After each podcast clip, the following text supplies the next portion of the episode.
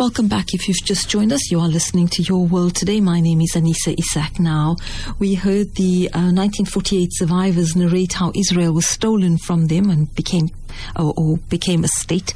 Um, and today we see more carnage taking place after the 1948 Nakba. Um, we also joined today by Robin Pasensi, and um, the reason she's going to be with us is My Vote has uh, counts calls the Electoral Matters Amendment Bill opportunistic. Now, the organization My Vote Counts has expressed its opposition to the Electoral Matters Amendment Bill. They released a statement on the eve of the last voter registration weekend to be held nationwide before the expected election sometime in May this year. And My Vote Count says the bill will make political funding even more secretive. The bill will allow the president to determine how much money political parties and independent candidates may accept as donations. And this afternoon, we welcome My Vote Counts political researcher, Robin Pasensi. Robin, good afternoon. Welcome to Radio Islam International. Good afternoon, and thank you so much for having me on the show. Well, it's an important topic that we need to discuss to make people more aware of what's happening, particularly with the elections on our doorstep. Mm-hmm. So, what is the gist of the new Electoral Matters Amendment, amendment Bill and the powers it will give the President, especially the amount of donations that yeah. political parties must declare? It's quite a tongue twister. Absolutely. And you have really underscored the importance of this, obviously, because we are in an election year. And as you say, we are expecting that elections will take place somewhere in May. But just to give some context to this bill, so obviously, as, as you may already be aware, we had a very long and drawn out electoral reform process that mm-hmm. resulted, obviously, in a new electoral um, act which included independent candidates um, in that so that they were now able to stand at a national level. They were able to contest elections. And because of that, there was a need to look at other sort of connected pieces of legislation that would also be affected by the inclusion of independent candidates. And one of these pieces of legislation is the Political Party Funding Act. So in this act, it says that you can receive donations as a political party and now as an independent um, of a hundred thousand rand or more. And if you do that, you must disclose this information to the IEC and then they will disclose it on a quarterly basis.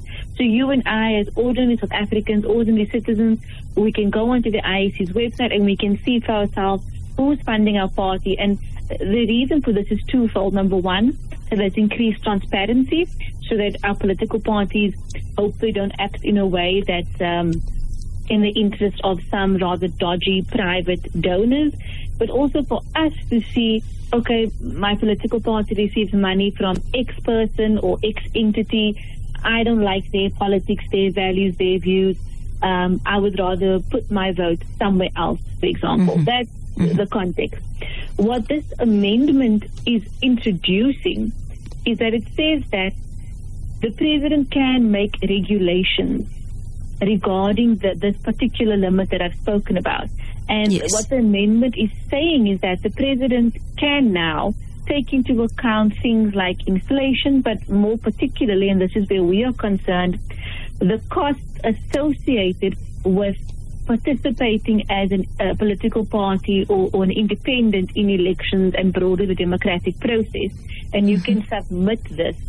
So what this means is that you as a political party perhaps can submit exorbitant amounts for the cost of running your political party or as an independent. And this could heavily influence why, how the president sets this limit.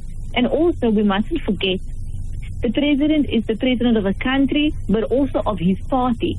Mm. And there is inherent in that a large bias that we are concerned about that you, as the president, you are acting not only in that role, but also in the interest of your party. Uh, and that is a, a, level of interest that we are uncomfortable with. And this is where we see that there may be greater room to increase this secrecy. So if the president, for example, increases the disclosure limit to 500,000 for argument's sake. It means that more than 50% of the disclosures that we have seen already, we would just not have access to. So it uh, there's a there's a great worry with the with the with the power that the president could have if this amendment were to go through as is. Mm. And that's the reason why you are so concerned and suspicious about this whole bill. Why would they want to make this amendment, um, you know, at this particular point in time?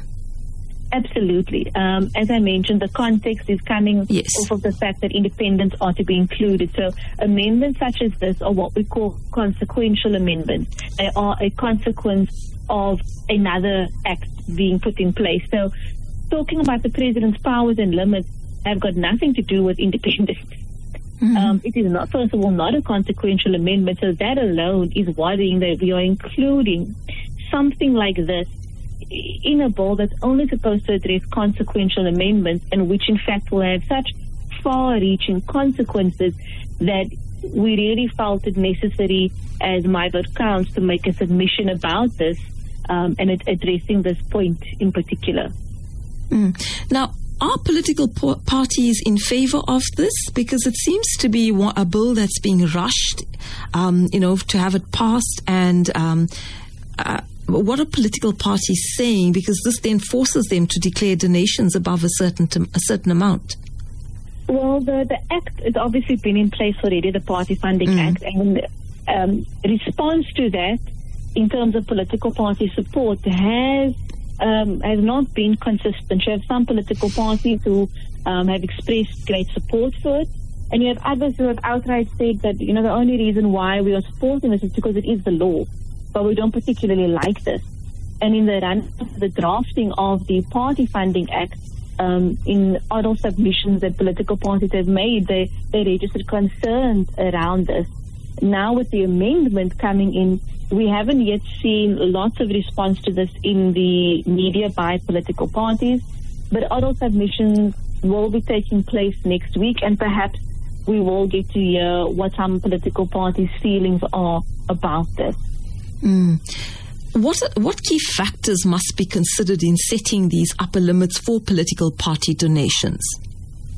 I mean, I think that's an, an excellent question. Um, for us as My Vote Counts, we've we've actually launched um, court action around this. We did so in May of last year. Mm. For us, on that 100,000 um, threshold that I spoke about for disclosure, we actually think that there should be no disclosing threshold. In other words, every single cent that you get, whether it's one rand, whether it's a million rand, absolutely everything should be disclosed and put in the public domain. Um, because for us, particularly drawing on our history with state capture and corruption in various levels of government, there's a great concern still around the fact that money is used sometimes in nefarious ways in our politics, and we need to be shining a light. So, as far as that uh, disclosing threshold goes, we would prefer to that not be in place and that everything be disclosed. There is an upper limit as well of 15 million rand so as a donor, you have upwards of 15 million rand to donate to um, a political party. We also feel that that is just exceptionally high.